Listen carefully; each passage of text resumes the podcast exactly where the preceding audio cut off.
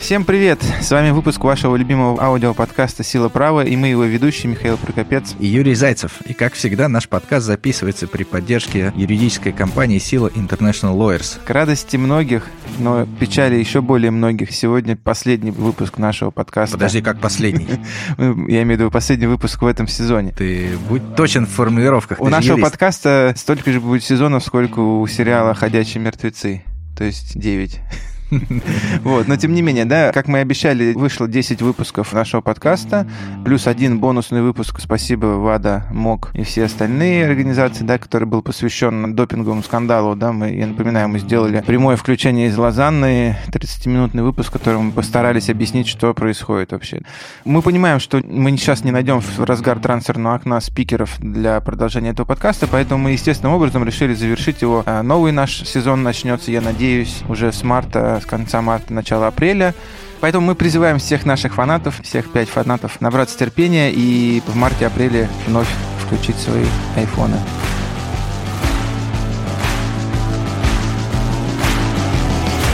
Ну что, теперь давай перейдем э, к рубрике Breaking News и расскажем о том, какие события произошли за последнее время, и, соответственно, прокомментируем эти события с точки зрения спортивных юристов. Да, на самом деле отметим, да, и мы между собой обсуждаем, что зима выдалась какая-то просто атомная на события, связанные с юриспруденцией спортивной, и поэтому давайте обсудим самые горячие.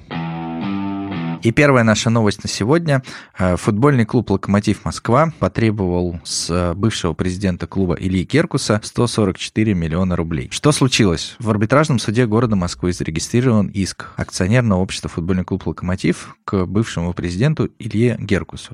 Согласно базе данных арбитражного суда, сумма требований составляет 144 миллиона рублей. Сначала никто не мог понять, о чем идет речь, но позднее директор по связям с общественностью футбольного клуба «Локомотив» Кирилл Брейд Фрейда сообщил о том, что клубом был проведен аудит, по результатам которого был сформулирован определенный перечень вопросов к бывшему генеральному директору. И поскольку клуб не получил желаемые, по его мнению, ответы на эти вопросы, то он был вынужден обратиться в суд. Еще более понятной ситуация становится на основании заявления нынешнего руководителя «Локомотива» Василия Кикнадзе, который заявил о том, что у него есть несколько вопросов к Илье Геркусу в связи с результатами проведенного аудита в клубе. При этом сам Илья Геркус сообщил средствам массовой информации, что он даже теоретически не признает никаких претензий, что, будучи наемным менеджером, он согласовывал все свои финансовые и организационные решения с руководством РЖД и Советом директоров и исполнял свои должностные обязанности на совесть. Михаил, что вы думаете по поводу этой новости? Какие перспективы вы видите? Ну, Юр, во-первых, мы вынуждены, я думаю, сделать такое, типа, раскрытие информации, да, то, что мы представляем в этом споре Илью Геркуса, и все наши комментарии, они должны восприниматься через призму этой информации, потому что мы не можем сейчас ее комментировать в нейтральном ключе и завтра, допустим, э, идти в суд и поддерживать одну из сторон. Мы постараемся как-то нейтрально отнестись к этому вопросу, не выдаваясь в суть, хотя действительно сути пока еще никакой нет, так как суть исковых требований не ясна, суд еще не принял этот иск к производству. Но, во-первых, я хотел бы отметить то, что ну, это беспрецедентное дело. У нас никогда в истории России, российского там, не знаю, футбола не было такого. И вообще, если честно, я на самом деле не припомню и в европейском, помимо вот всяких коррупционных скандалов, связанных с Ювентусом, когда к руководителям клуба предъявлялись такого рода претензии. Но в России это точно впервые, ну хотя бы поэтому, ну, мне кажется, это достаточно интересное дело. А, во-вторых, как я уже сказал, мы не понимаем, какие претензии предъявлены, достаточно обтекаемые формулировки использованы руководством локомотива, там какие-то вопросы, которые мы задали, нам не ответили. Ну, видимо, речь идет о нанесении ущерба руководителям организации, своей организации. Я напомню, что у нас э, в Трудовом кодексе существует положение, которое говорит о том, что руководитель организации несет полную материальную ответственность э, за прямой действительный ущерб. Но здесь давай мы оговоримся все-таки. Прямой действительный ущерб, это там, я не знаю... Взорвал стадион. Э, сломал там, я не знаю, стул, на котором сидел, да, или сломал свой ноутбук, разбил об стену, когда да. что-то пошло не так на совещание. Да. Также существует положение законодательства, которое говорит о том, что виновные действия, которые совершил руководитель, которые принесли ущерб, они тоже э, должны быть компенсированы. Но, как мы все помним, Илья Геркус — это был первый руководитель за долгое время, с которым футбольный клуб завоевал чемпионство, и, во всяком случае, прямого действительного ущерба, на первый взгляд, мы не видим. Смотри, чтобы быть э, абсолютно абсолютно объективными, давай скажем о том, что заявитель для таких категорий споров должен доказать, что ответчик, являясь руководителем организации, действовал либо недобросовестно, да, и факт недобросовестности нужно доказывать в судебном порядке, или действовал неразумно, что в обычной нормальной ситуации руководитель должен был принять другое решение, которое не ведет к предпринимательскому риску. И более того, если организация предъявляет определенные требования к руководителю в отношении совершенной им сделки, то она в первую очередь должна доказывать фиктивность или недействительность данной конкретной сделки и уже после этого предъявлять требования к руководителю. Да, но я думаю, что мы сейчас сделали такой некий анонс. Больше у нас нет информации, да, что конкретно предъявляется Илье Геркусу от Локомотива. Я думаю, что мы вернемся к этой теме в следующих наших выпусках, тем более, что одним из потенциальных гостей, с которым у нас была достигнута договоренность, раскроем секрет, на следующий сезон был как раз Илья Геркус. Может быть, мы устроим здесь все вместе встречу, пригласим Василия Кикнадзе, да, и, может быть, помиримся все здесь. Это очень интересная идея. Идеальный, да, конец для конфликта. Следующая новость достаточно интересная. Директор Русада Ганус предложил создать специальную комиссию по допуску кандидатов на выборы президента Всероссийской Федерации легкой атлетики. Я напомню, что это многострадальная федерация. К сожалению, из-за допинговых скандалов 2015 года никак ситуация не наладится. Президент этой федерации ушел в отставку, Валентин Белохничев и членство Федерации в Международной Федерации легкой атлетики было приостановлено. Для исправления ситуации на пост президента Федерации был назначен Шляхтин или выбран Шляхтин, я не знаю, как это произошло. Однако он тоже был вынужден покинуть свой пост в декабре 2019 года в связи с обвинением со стороны Международной Федерации легкой атлетики как раз в предоставлении подложных документов по допинговому делу прыгуна Лысенко. Не везет президентам, такая расстрельная должность, видимо, президента Федерации легкой атлетики. Вот, и сейчас пришло время выборов, соответственно, нового президента президента, и вот Юрий Ганус, он сказал, что, ребят, ну, это настолько супер ответственная должность, это настолько супер влиятельная федерация, хватит, давайте мы соберем комиссию, которая будет осуществлять этот допуск этих кандидатов, проверять какую-то их репутацию, проверять их причастность к допинговым скандалам, ну, и какой-то фильтр, да, который нам позволит в дальнейшем эту федерацию вывести из кризиса. Вот, Юр, что ты думаешь? Какое твое мнение? Ну, в принципе, идея разумная, потому что действительно, когда организация с 2015 года находится в кризисе, членство ее в Международной Федерации приостановлено. Сборные России по легкой атлетике не принимают участие в соревнованиях, а сейчас под угрозой стоит даже участие нейтральных спортсменов из России на предстоящий сезон, в том числе на Олимпийские игры. Поэтому навести порядок в Федерации легкой атлетики, наверное, давно стоило. И, в принципе, в общих интересах всех проследить, чтобы должность руководителя этой федерации занял человек, который не был замешан в антидопинговых скандалах.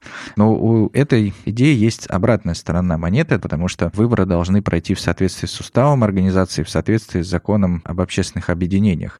Так вот, насколько мне известно, насколько удалось получить информацию, устав Всероссийской Федерации легкой атлетики не предусматривает каких-либо специальных требований к кандидатам, уж тем более не предусматривает наличие таких комиссий. Поэтому, на мой взгляд... А судьи кто? Даже если, условно, такую комиссию сформировать, то я думаю, что кандидат, скажем так, которому откажут откажет в регистрации на основании решения этой комиссии, у него будут все шансы на то, чтобы пойти в суд общей юрисдикции и оспорить такое решение. Но это не значит, что не нужно выявлять потенциальных кандидатов, которые задействованы в допинговых скандалах. Да, в принципе, мне кажется, сама Федерация легкой атлетики во взаимодействии с Международной Федерацией может выявить, скажем так, тех лиц, которые нежелательны быть на месте руководителей, и уже на основании, там, скажем так, рекомендаций Международной Федерации члены конференции должны сделать соответствующий выбор, понимая, понимая, что там вот этот кандидат задействован в скандалах и махинациях, а вот этот не задействован. Ну, то есть допустить, да, а потом эту информацию предоставить избирателям, да? Да, то есть чтобы они сделали свой выбор. должны да. решать, то есть либо они толкают организацию под откос. Она уже там.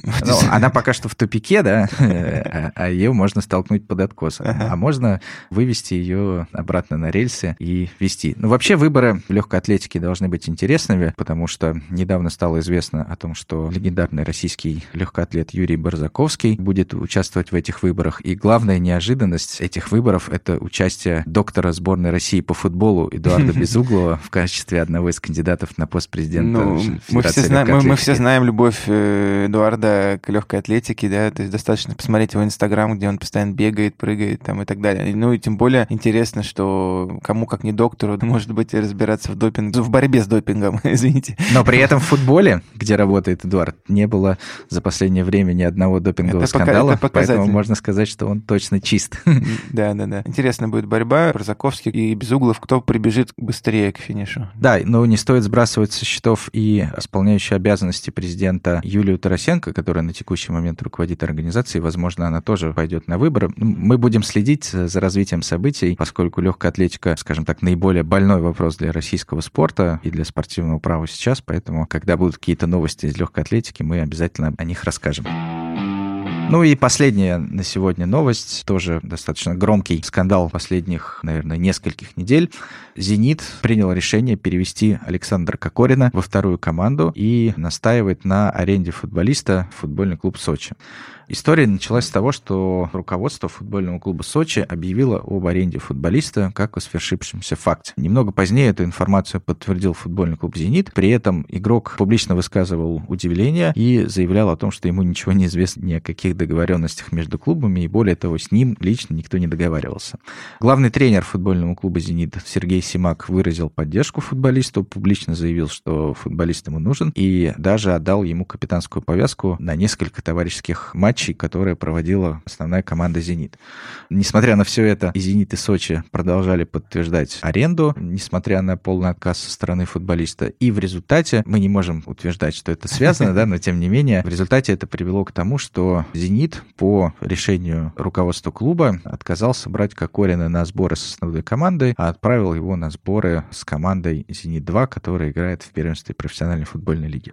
Давай попробуем сухо по фактам, без каких-либо лишних эмоций. У нас столько эмоций, Юр, по поводу Кокорина. Прокомментировать эту ситуацию. Ну, Кокорин уже частый гость нашего подкаста, еще со времен кофемании. Кажется, во времена кофемании еще не существовало нашего подкаста. Да, но мне кажется, мы точно обсуждали этот кейс.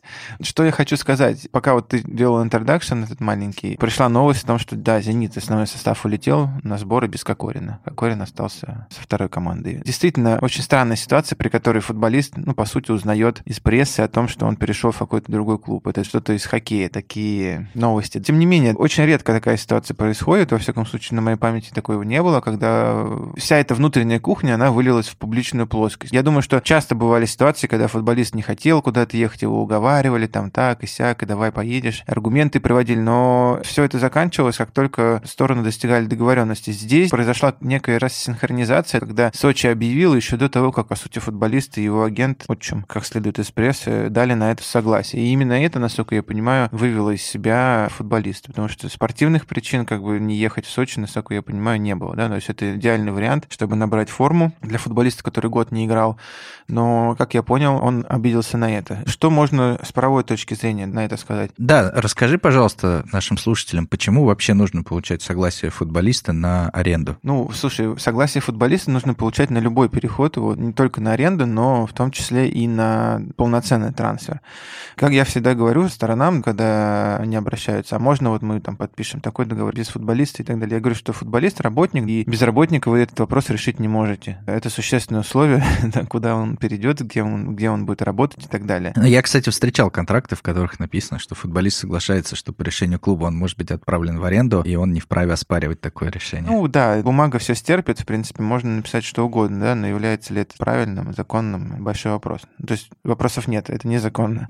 Вот, именно поэтому и «Зениту», и «Сочи» так не удалось, вопреки тому, что утверждалось руководством обоих клубов, Кокорин так и не поехал в Сочи, потому что он, видимо, отказался переходить в этот клуб. Поэтому с точки зрения юридической футболист э, имел на это право. Имеет ли право клуб «Зенит» теперь отправлять футболиста в дублирующий состав? Хотя мы понимаем, что футболист Кокорин, ну, безусловно, лидер сборной, несмотря на то, что с ним происходило последний год, один из самых талантливых футболистов вообще России, многократно назывался лучшим футболистом. Имеет ли право «Зенит» делать то, что они делают? Ну, во-первых, мы не можем с уверенностью говорить, кто на что имеет право, пока мы не видели контракта. Мы не знаем, что написано в контракте футболиста. Может быть, там написано, что футбольный клуб «Зенит» имеет право отправлять его в эту команду, а по практике Лозаннского суда и ФИФА в последнее время, если такое написано в контракте, то, в принципе, клуб имеет право. А ты знаешь, я просто недавно читал интервью генерального директора профсоюза футболистов Александра Зотова, который сказал, что если действительно контракт Александра Кокорина заключен как с футболистом второй команды, то абсолютно законно направлять его на тренировки во вторую команду. Ну, принципе, если, да, согласен если это контрактом не предусмотрено, то профсоюз предложил помощь Александру Кокорину, но, возможно, Зотов просто ну, больше владеет информацией. Ну, если это так действительно, как сказал Зотов, то, ну, к сожалению, да, видимо, «Зенит» может это сделать. Другой вопрос, еще раз, возможно ли расторжение контракта, да, помните, мы обсуждали это неоднократно в своем подкасте, является ли это давлением, abusive behavior, как говорит FIFA и так далее. Вот в данном случае мы не можем вам это сказать, потому что мы не видели контракта. Если в контракте написано, что он игрок молодежной команды, хотя непонятно почему, да, то я думаю, что «Зенит» это имеет право делать. Ну, в «Зените» достаточно качественные юристы, я думаю, что они не стали бы ставить свой клуб под удар, если бы этого не было написано. Ты думаешь, э, «Зенит» захочет расторгать контракт с Кокориным? Я думаю, что тут, к сожалению, у нас часто так происходит, что с помощью таких методов люди пытаются кого-то воспитывать. Если мы правильно все понимаем из прессы, то контракт Кокорина заканчивается летом 2020 года, поэтому смысл его расторгать я не вижу, да, то есть ни для клуба, ни для футболиста. Спокойненько летом, как бы, да, они решат уже, кто прав, кто виноват, кто останется в «Зените», кто уйдет. Но мне кажется, что это такая воспитательная мера, да, ах, ты там, типа, не пошел в Сочи, значит, не доставайся ты никому. Вот так вот, мне кажется. А может и нет. Ну, мы будем следить за развитием Да. событий этой ситуации. И дело Геркуса, и дело Кокорина, а это такие дела, которые находятся в самом начале, и мы надеемся, что они будут интересны дальше для слушателей подкаста, и мы о них еще раз поговорим. Ну что, на этом закончим, нет, не с подкастом, а, а с новостями. И мы, наверное, с самого начала не озвучили тему нашего сегодняшнего Потому выпуска. что ее нет.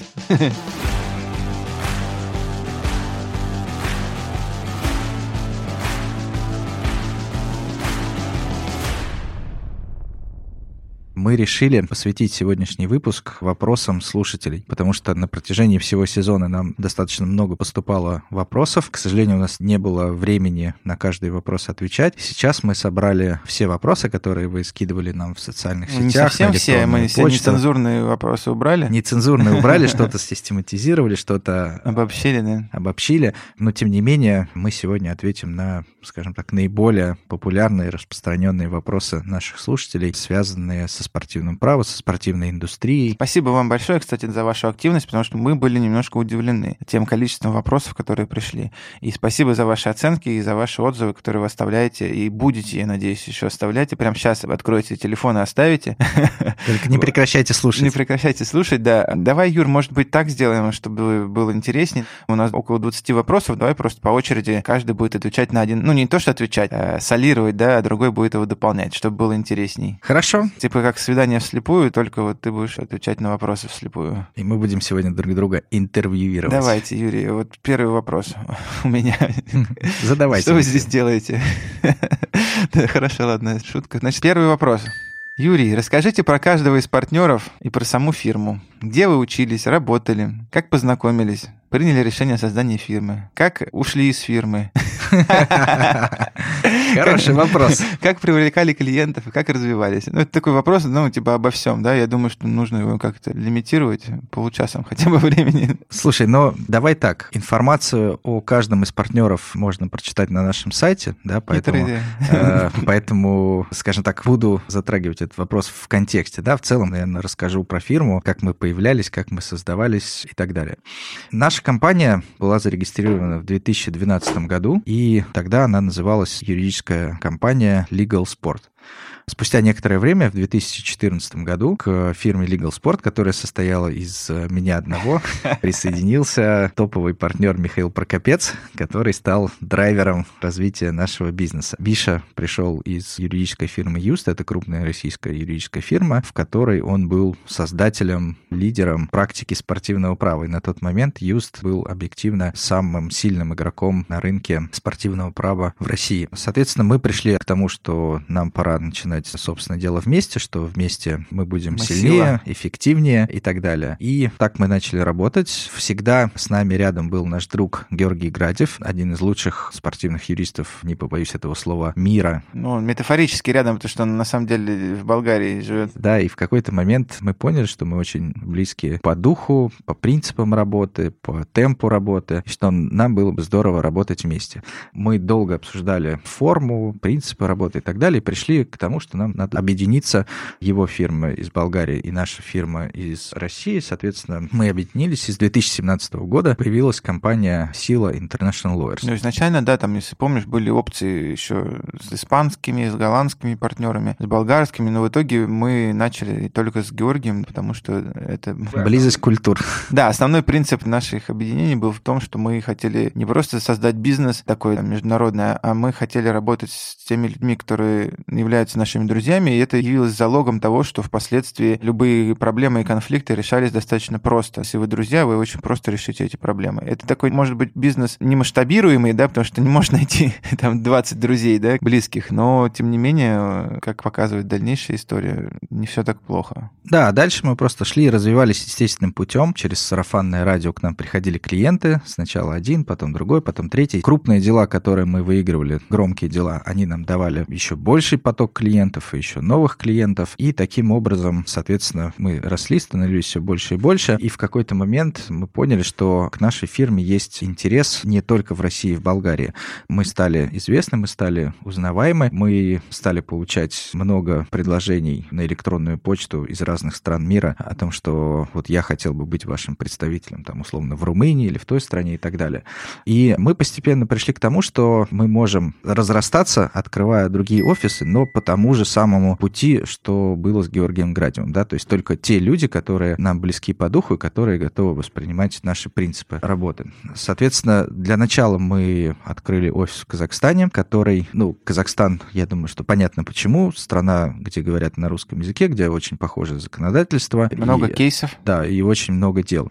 После этого мы открыли офис в Швейцарии, где нашим партнером стал Александр Зенруфинин, потомственный спортивный юрист, потому что его отец является очень известным профессором по спортивному праву в Швейцарии. Город Нишатель. А, да, из города Нишатель. Алекс сам является очень известным юристом и, наверное, одним из лучших специалистов в области обращения в Верховный суд Швейцарии. Соответственно, наверное, каждое второе дело, которое из Лозаннского суда обжалуется в Верховный суд Швейцарии, оно попадает к Алексу. Да, и мы были очень рады тому, что Алекс проявил инициативу и желание работать с нами, быть частью компании «Сила», и таким образом у нас появился офис в Швейцарии. Пару слов об Алексе. Да, Алекс, э, хоть и швейцарский до мозга костей юрист, но тем не менее он абсолютно не похож на многих его швейцарских коллег. Он очень открытый, очень позитивный, и самое главное, что он всегда на связи, всегда на работе и всегда готов помочь. Да, это вот очень важно. Да, и последний, соответственно, наш офис был на текущий момент открыт в Турции, где партнером нашей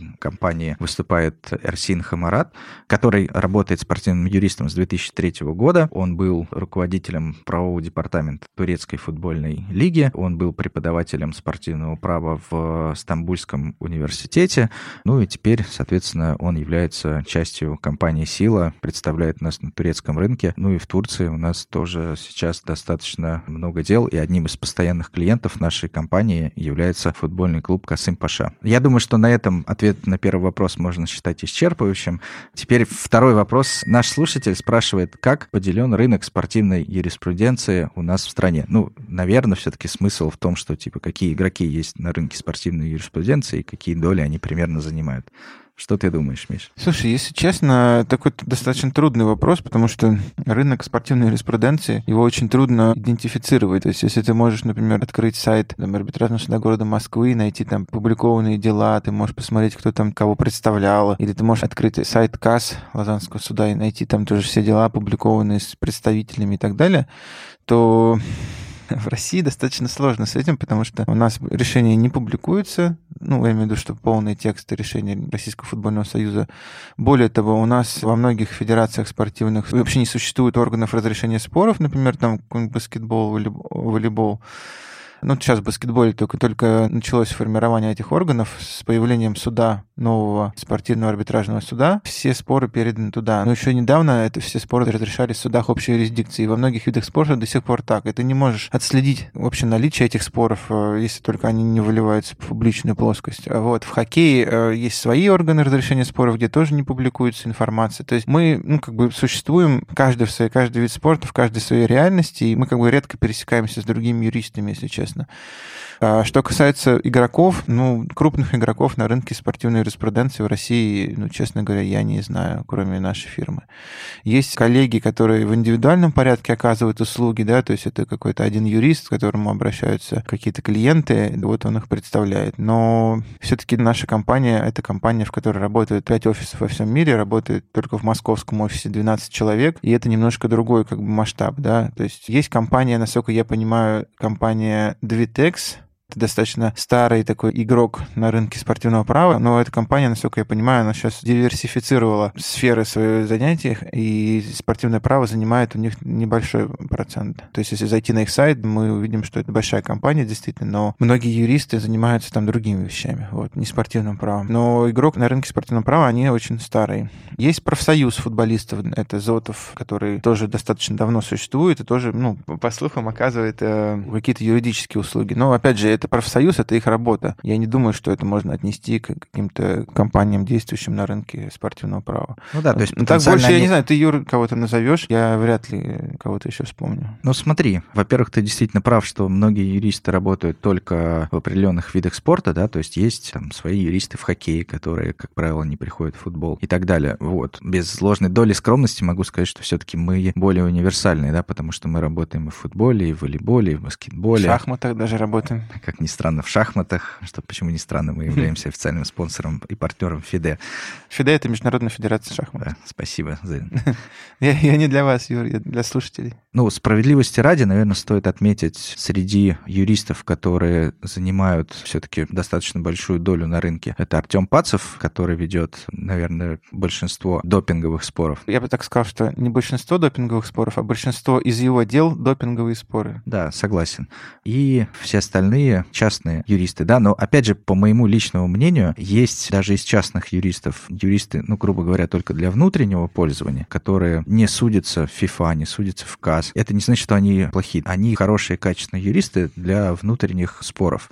А есть юристы, которые имеют практику международных дел. Среди таких юристов, например, можно выделить бывшего юриста Локомотива Евгения Кречетова. Да, ну, то есть ответ на ваш вопрос все-таки такой, что достаточно сложно установить, как поделен этот рынок рынок, мы видим все-таки больше то, что происходит рядом с нами, то, что происходит у нас в компании. Мы знаем наших коллег нескольких, да, вот как мы назвали, Пацев, Кречетов, Двитекс, ну и есть определенные еще юристы, которые занимаются несистемной работой, скажем так, в этой сфере. Поэтому, как вы сами видите, рынок не очень большой и не супер насыщенный. Да, я думаю, что главным показателем этого рынка является то, что мы каждый год хотим участвовать в рейтинге Право.ру. Это самый влиятельный рейтинг юридических компаний в стране, и нам бы хотелось участвовать в этом рейтинге в практике спортивное право. Но каждый год организаторы нам говорят, ребят, нам нужно минимум 10 компаний для этого рейтинга, но мы просто не можем их найти. Их нет.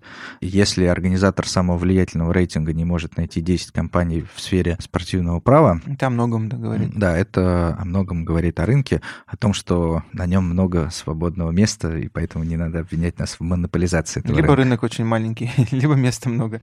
Юр, перейдем к следующему вопросу. Такой челлендж. Расскажите, пожалуйста, наиболее кратко о деле, которое вы больше всего гордитесь, и о деле, одном из тех многих дел, за которые вам стыдно. Слушай, но дел, которыми мы гордимся, их очень много наверное, ну, самое, самое крутое дело по эмоциям — это дело футбольного клуба «Ростов» против Российского футбольного союза о лицензировании.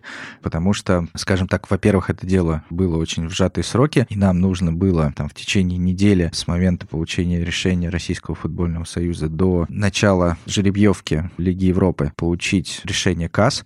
Это было практически невозможно сделать, поэтому у нас были там по несколько суток на подготовку сначала заявления, потом комментарии комментариев на отзыв ответчика и так далее. То есть мы работали неделю практически без сна.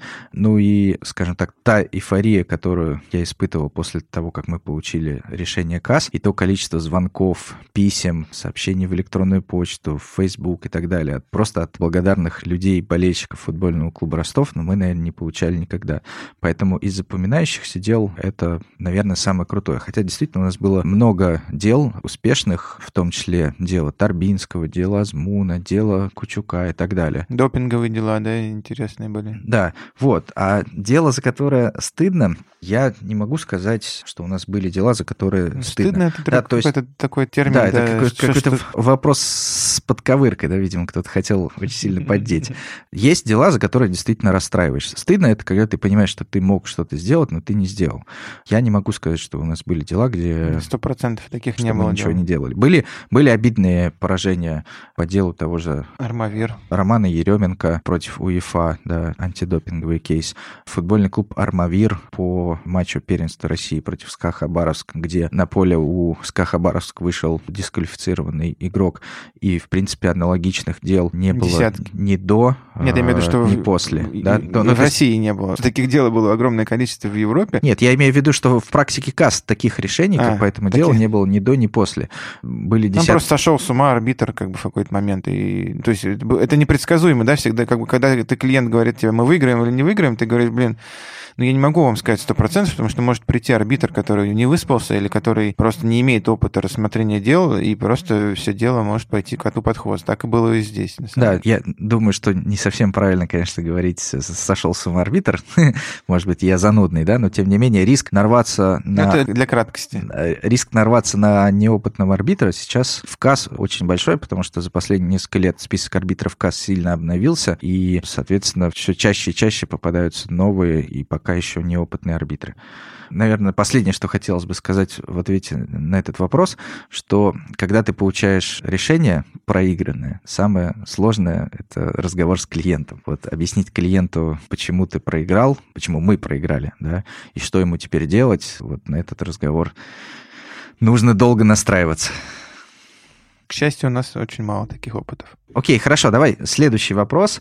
Как попасть на работу в вашу компанию или на стажировку? Слушайте, ну, это один из самых часто задаваемых вопросов, и в этот раз он тоже побил все рекорды. Нам очень приятно, с одной стороны, что мы получаем такие запросы, но с другой стороны, мы понимаем, как говорил Юра, да, что рынок маленький, и, в принципе, больше некому эти вопросы задать. То есть у нас нет никаких иллюзий на свой счет. Что касается, как это сделать, периодически, да, то есть наша компания, она растет и расширяется в зависимости от того количества дел, которые мы получаем. Вот недавно у нас была вакансия, на которую в сентябре достаточно был большой конкурс, если можно так сказать. А, поэтому смотрите, самый простой способ это просто подписаться на наши соцсети и следить за тем, что там пишется, потому что мы все стараемся быть современной компанией, мы стараемся всю информацию важную о деятельности, жизнедеятельности нашей компании публиковать в этих соцсетях, в том числе и, и вакансии.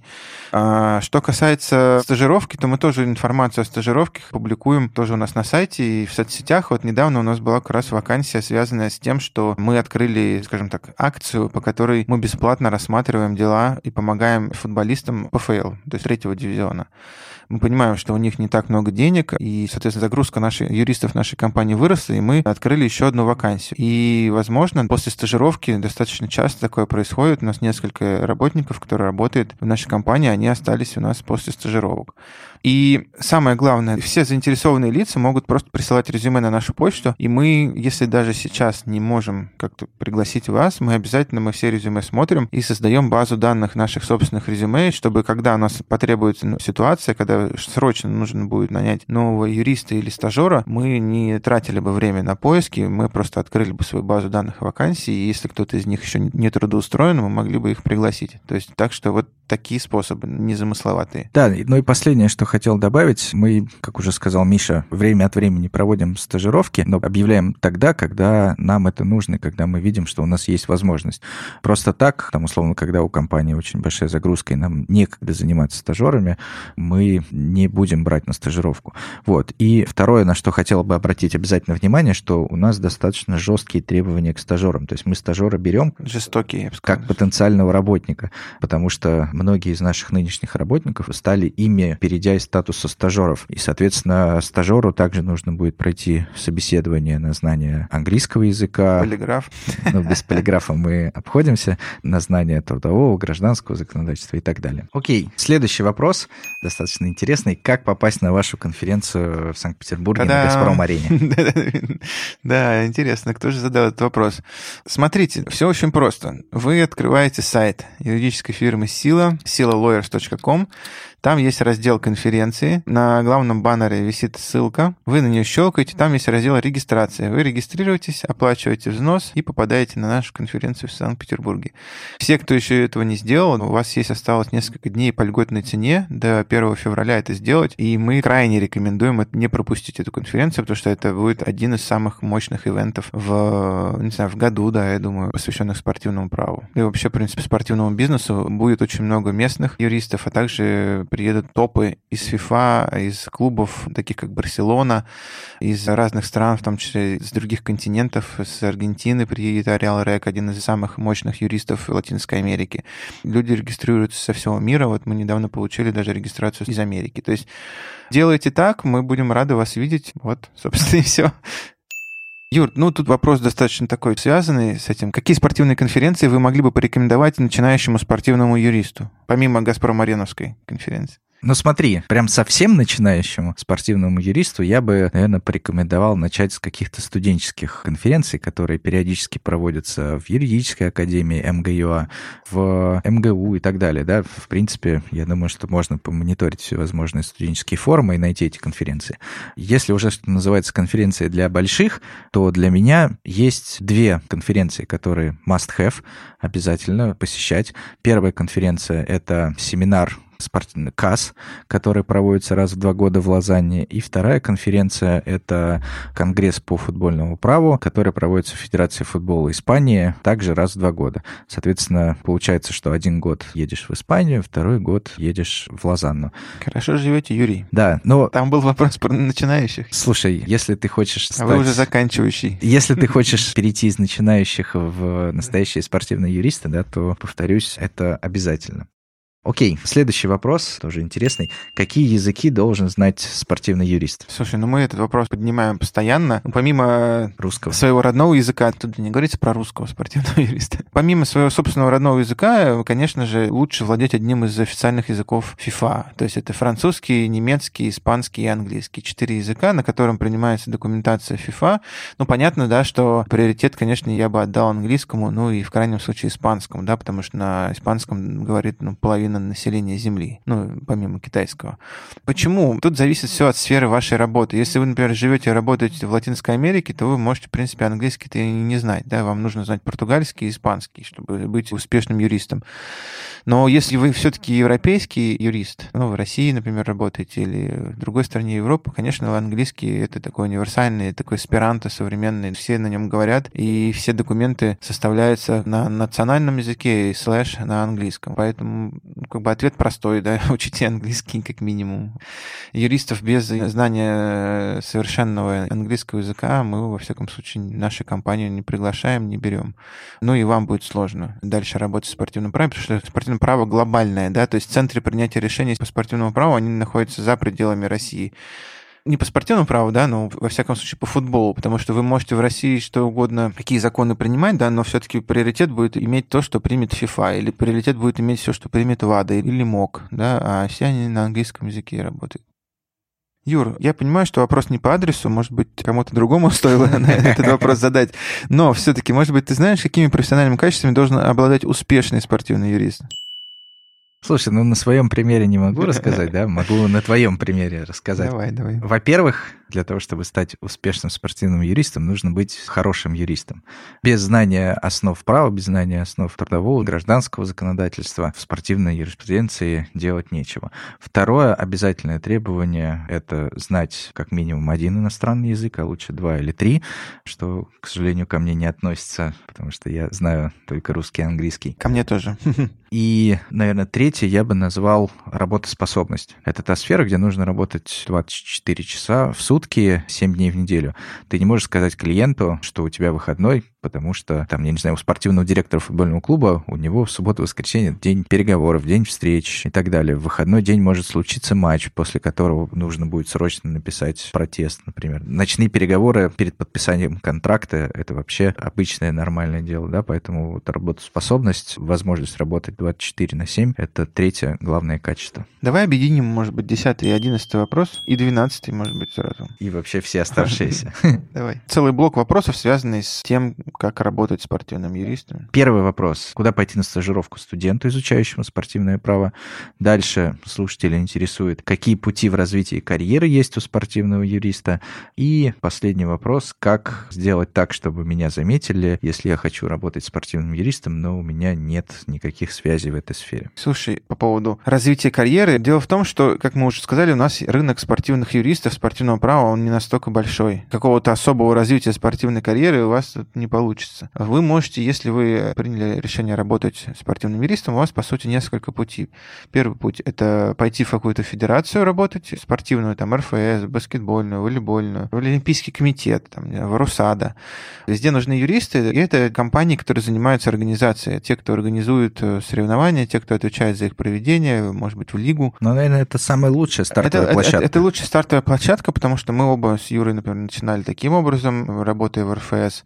Работая там, ты понимаешь, как работает вообще спорт, как он устроен, какие подводные камни, какие взаимоотношения между субъектами этого спорта происходят, какие проблемы. Ты получаешь возможность познакомиться со многими людьми, потому что федерация — это та точка силы, куда стекаются все вообще проблемы, и, соответственно, все люди не стоит думать, что сразу там, ну, когда ты решил стать спортивным юристом, ты открыл у метро офис, написал адвокат на табличке большой. Товарищ адвокат. Да, поставил человека с сэндвичем рекламным э, у метро, и ты сидишь, ждешь клиентов. К сожалению... И тут такой футболист выходит Футболист выходит из метро и идет к тебе. Вот, к сожалению, да, футболисты не ездят практически на метро многие. Во-вторых, так не работает. Это бизнес, который строится на рекомендациях, бизнес, который строится на репутации и так далее.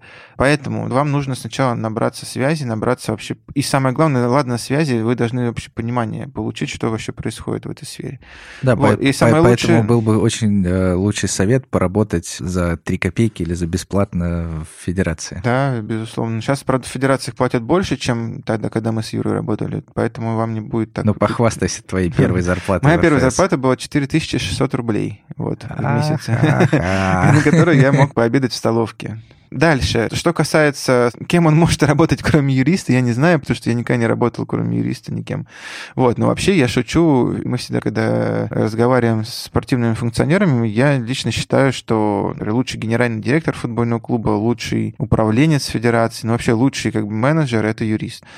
Поэтому, кроме юриста, юрист может работать любым топ-менеджером, потому что, ну, я имею в виду хороший юрист, да, потому что ты понимаешь все процессы. Как правило, юристы, они слушают несколько мнений, они не принимают спонтанных решений. Перед тем, как принять решение, они обязательно проводят какой-то due diligence, то есть проверку законодательства и так далее. То есть на моем опыте это всегда так происходило, поэтому я считаю, что идеальный топ-менеджер спортивной организации, клуба и так далее, это должен быть юрист. И не, не тот юрист, который юрист, заслуженный юрист России, метро приобретенный, а реально юрист, который работал и получил навыки.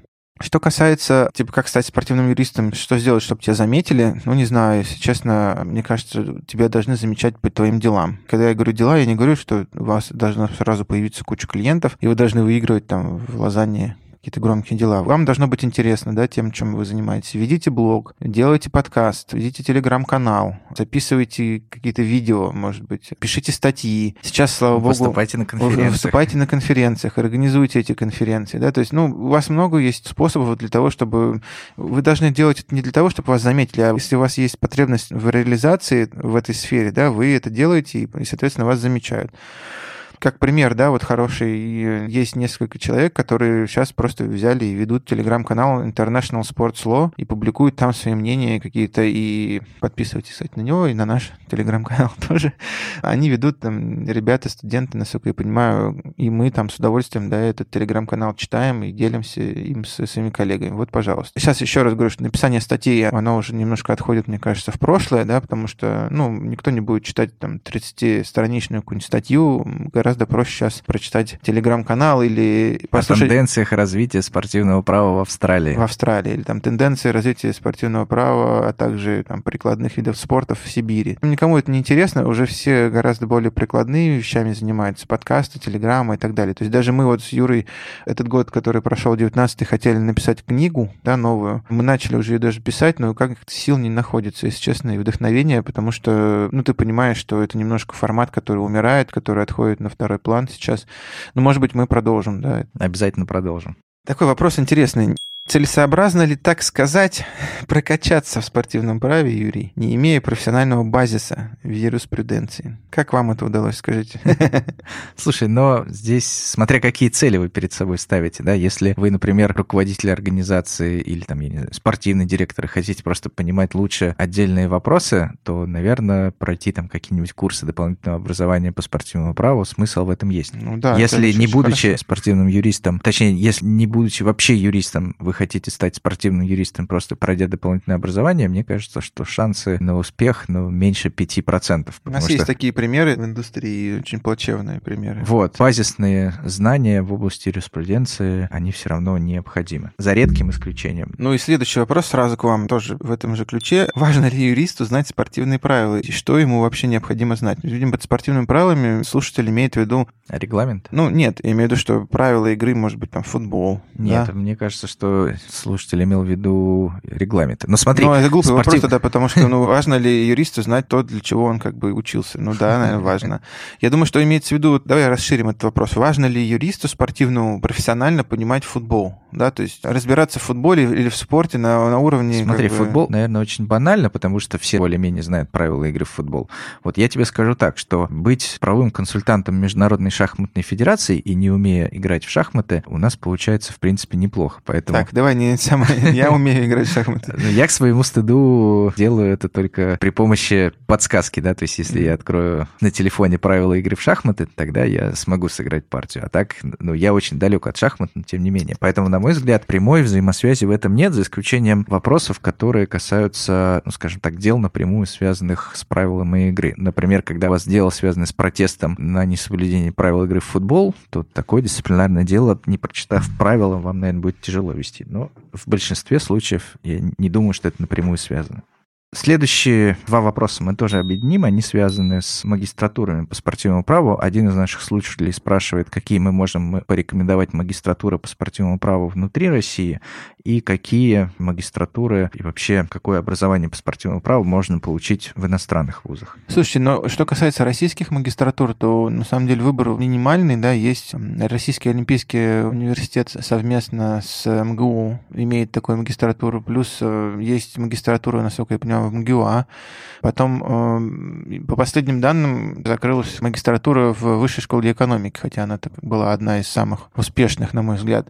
Вот, то есть выбор, ну, минимальный. Если честно, вот, ну, как бы по-хорошему, если вы действительно хотите знать мое мнение, я не вижу смысла в России этим заниматься, да, потому что, ну, у нас, к сожалению, не такой большой выбор преподавательского состава по этим дисциплинам. Как правило, читают люди, не имеющие никакой практики по этим вопросам. Люди, основными дисциплинами, которых являются другие дисциплины, не спортивное право. То есть их попросили просто, ребят, почитайте, пожалуйста, вот мы тут открыли магистратуру. Вот. Но, опять же, я по поводу МГУ и МГУА не могу сейчас ничего сказать. Вот в Вышке была хорошая, да, она закрылась. МГЮА давно не демонстрирует уже особых успехов.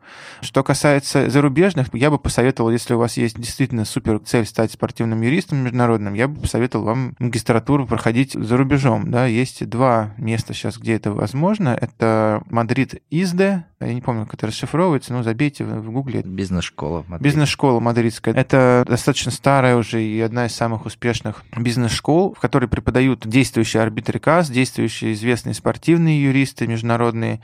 Это та магистратура, о которой, если вы помните, у нас был целый выпуск «Как уехать за рубеж» и там найти работу спортивного юриста. Вот Антон Сатир, как раз выпускник этого университета. И Ваня, по-моему, Быковский тоже, да? Да. Да, то есть оба этих хороших уже спортивных юристов, которые работают в Европе, они вот выпускники этой бизнес-школы. Плюс достаточно много и российских, других юристов эту бизнес-школу окончили. Насколько я понимаю, это исполнительный директор «Зенита» Пивоваров Павел, который был арбитром КАС. Который также является арбитром Палаты по разрешению споров ФИФА сейчас. Это Евгений Кречетов, бывший правовой директор «Локомотива». То есть мы знаем огромное количество еще юристов из Европы, то есть там вы можете получить знания практические, там вы можете получить практику, потому что после окончания те спикеры, которые читают вам эти лекции, они вас приглашают на, если вы понравитесь им, на практику, на полугодовую, например, да, вот Антон работал в Эдинбурге, Иван работал в Укреспо, одного из самых известных спортивных юристов мира, и впоследствии оба из них получили предложение остаться у них на работе, если вы помните. Послушайте этот выпуск, там все, в принципе, достаточно подробно рассказано. Плюс еще совсем недавно организация тоже спортивных юристов Rex Sport открыла в университете Валенсии CEU IMAM. Извините, это такая аббревиатура CEU, да. Но забейте CEU Валенсия, и вы найдете, что Cathedral Herrera in Valencia, это называется университет. Вот. Эм, открыли программу совершенно недавно, тоже по спортивному праву, и эм, состав спикеров впечатляет, да, то есть там э, курирует программу один из самых топовых арбитров КАС Ифраим Барак, который как раз приезжал на прошлую нашу конференцию в Москве. Ну, и он один из самых таких адекватных и, самое главное, обладающий энциклопедическими знаниями арбитров КАС, который вот эту программу курирует, и тоже очень хорошие отзывы. Это вот то, что я бы сделал на месте юриста, который хочет заниматься спортивным правом. Ну, понятно, что это все стоит стоит достаточно больших денег. Если у вас этих денег нет, то попробуйте да, развиваться в контексте российской действительности. Юрий, это вопрос за тысячу. Вопрос, который на самом деле очень многих волнует, это когда появится спортивный кодекс в Российской Федерации. И вообще, ну, от меня вопрос тоже нужен вообще. Зачем? Зачем? Нужен ли он, да? И вообще, какой смысл в этом? Вы как человек, который законотворческой деятельностью занимаетесь на Слушай, регулярной основе? Время от времени этот вопрос всплывал. Насколько я понимаю, сейчас его на повестке дня нет.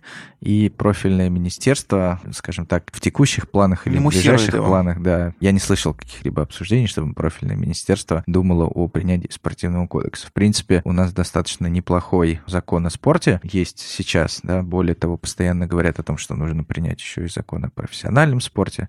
Вот реальной потребности в принятии спортивного кодекса я, честно говоря, не вижу. Особо кодифицировать-то нечего. У нас есть один закон, да. Ну, да, очень, очень, очень, очень, очень много подзаконных актов. Ну, то есть собрать кучу подзаконных актов, засунуть их в кодекс, ну, в чем смысл? То есть я реально не вижу в этом никакой практической целесообразности. По профессиональному спорту есть достаточно много информации в законе о спорте тоже, ну, как бы. Да, и плюс э, особенность все-таки спортивного права, спортивной отрасли является в том, что основной массив регулирования составляют регламенты федерации, да, то есть государство, оно должно урегулировать только какие-то общие вещи, общие принципы, а все остальное отдается на откуп федерациям. Поэтому, ну, честно и объективно, я думаю, что, во-первых, в спортивном кодексе нет потребностей, и, во-вторых, вряд ли когда-либо этот документ появится. Но мне кажется, если честно, Юр, что он появится путем просто разрастания закона о спорте. То есть, если ты заметил тенденцию, то в последнее время закон о спорте появляются новые, новые, новые главы, новые статьи, проводится чемпионат мира, да, туда попадает какая-то информация об агентах, о лигах. То есть закон расширяет, ну, множится, множится. Ну, это нормально. И, да, я,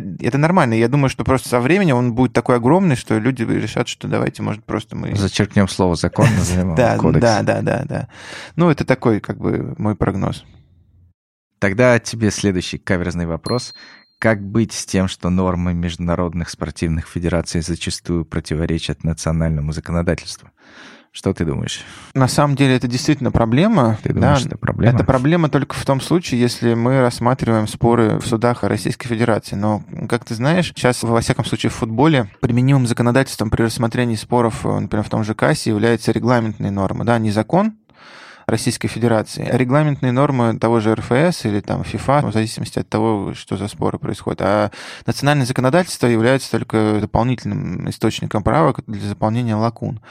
Но, тем не менее, например, мне кажется, большой проблемой это будет, когда у нас наш российский спортивный арбитражный суд будет рассматривать споры, да, и с одной стороны он как бы российский арбитражный суд, да, а с другой стороны он спортивный.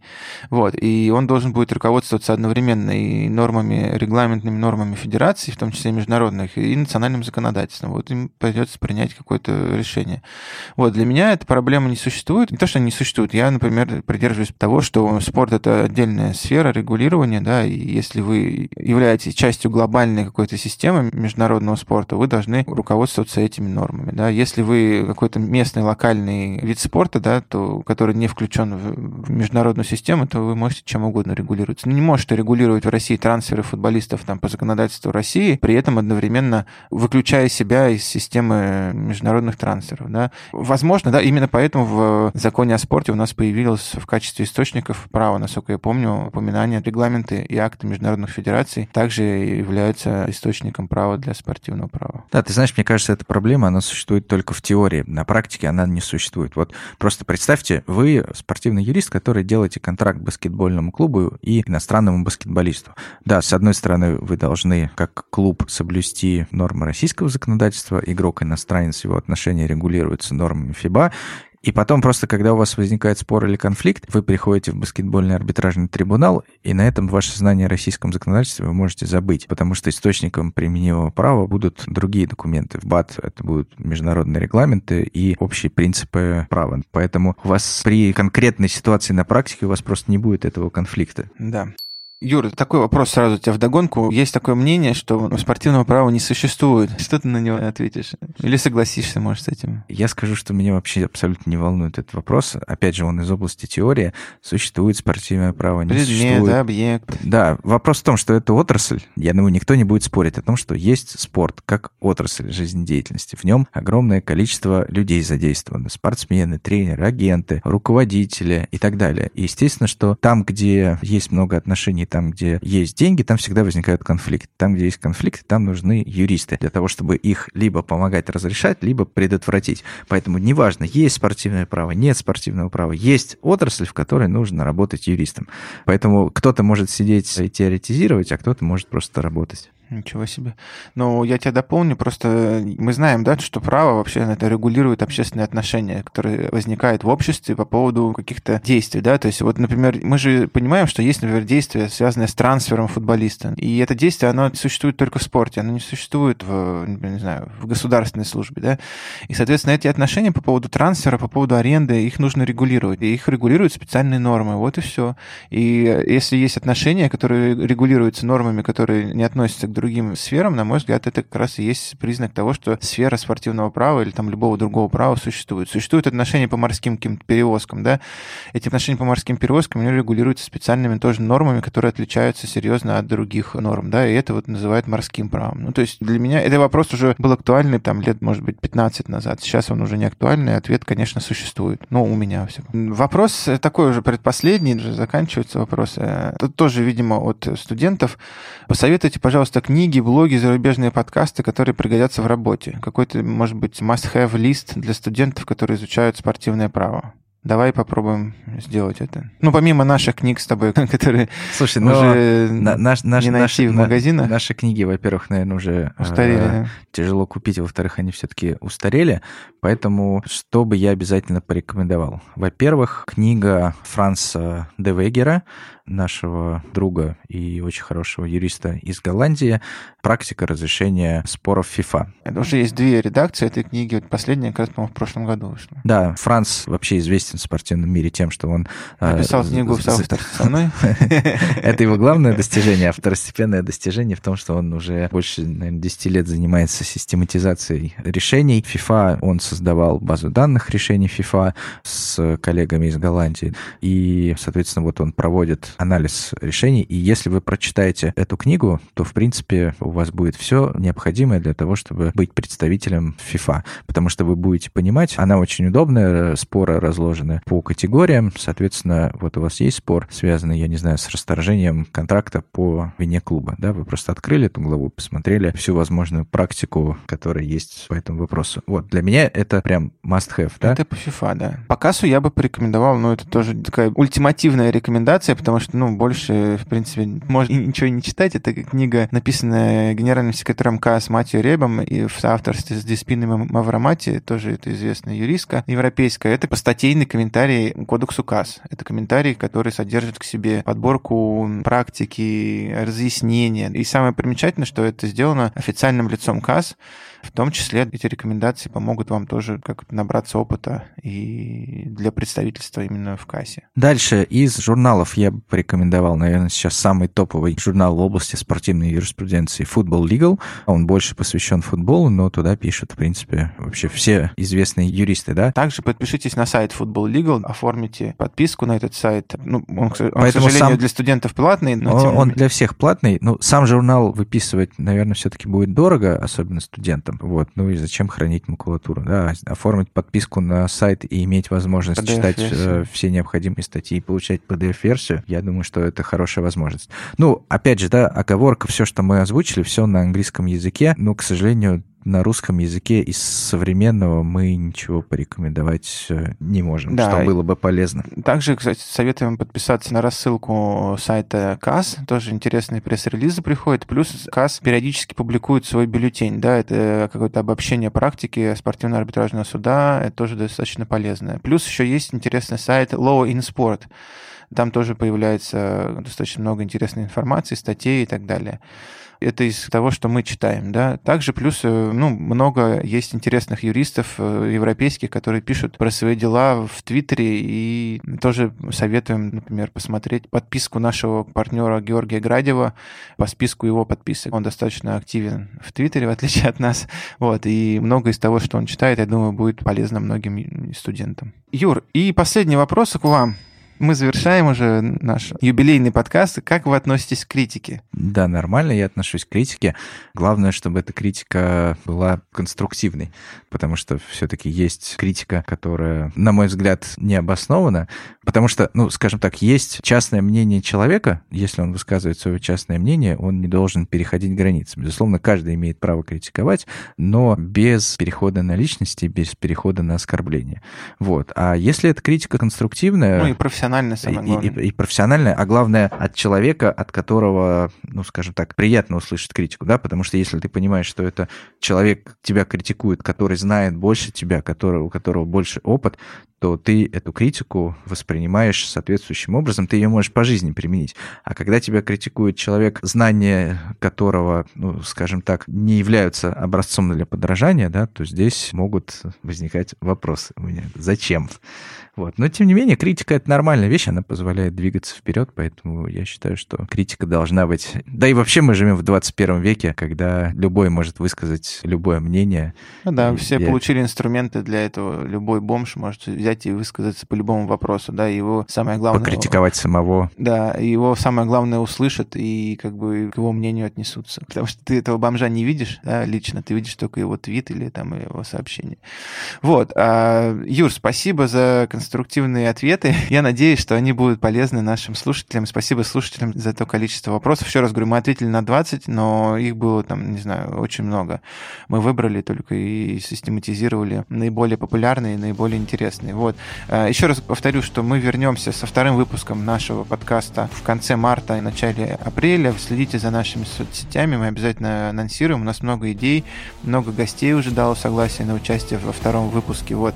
Регистрируйтесь на нашем семинаре, и мы хотели бы тогда уйти, наверное, на заслуженный отдых. Да, всем спасибо. Всем спасибо. За первый сезон. Ждем вас во втором сезоне. И всем пока. Всем пока.